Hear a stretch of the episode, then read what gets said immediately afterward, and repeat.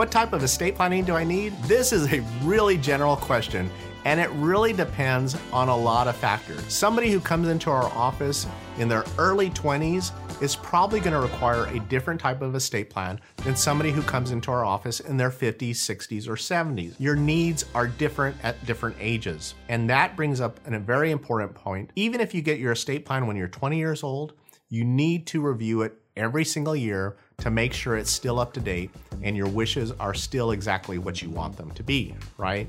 So a lot of times we see people in their 20s who are just about to get married. And at that point, for whatever reason, they feel, well, I don't need to get an estate plan.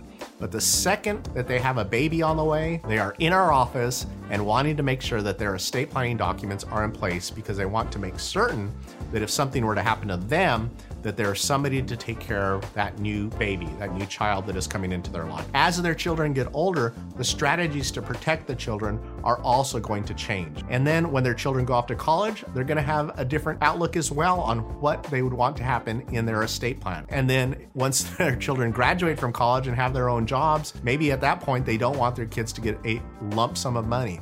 Maybe they have seen the way their children have grown up into adults and they want to put in place provisions that will protect their children from creditors and maybe son in law or daughter in laws that you might think as a parent might just be out there to get your money.